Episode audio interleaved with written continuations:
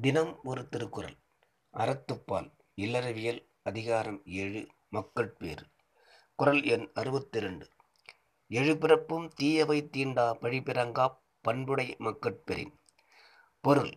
பிறர் பழிக்க முடியாத நல்ல குணங்களுடைய குழந்தைகளை பெற்றிருந்தால் வரும் ஏழு பிறவிகளிலும் துன்பங்கள் அக்குழந்தைகளை பெற்றவனை அடையா. விளக்கம். ஏழு பிறப்புகளிலும் இன்பம் உண்டாகும். ஏழு பிறவி உண்டு என்று சொல்லப்படுகிறது. இனி எழுபிறப்பும் என்பதற்கு இனி உண்டாகப் போகிற பிறவியிலும் தீமை வந்து சாராது என்று கூறினும் பொருந்தும்.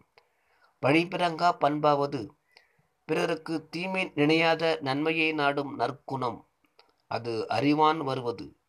குழந்தைகளை வளர்க்க வேண்டிய முறையும் குறிப்பால் உணர்த்துவது இக்குறள். இளமையில் குழந்தைகளை எப்படி பழக்க வேண்டும் என்பதும் மக்களை பெற்றவர் குறிக்கோள் என்ன என்பதும் காட்டப்படுகின்றன.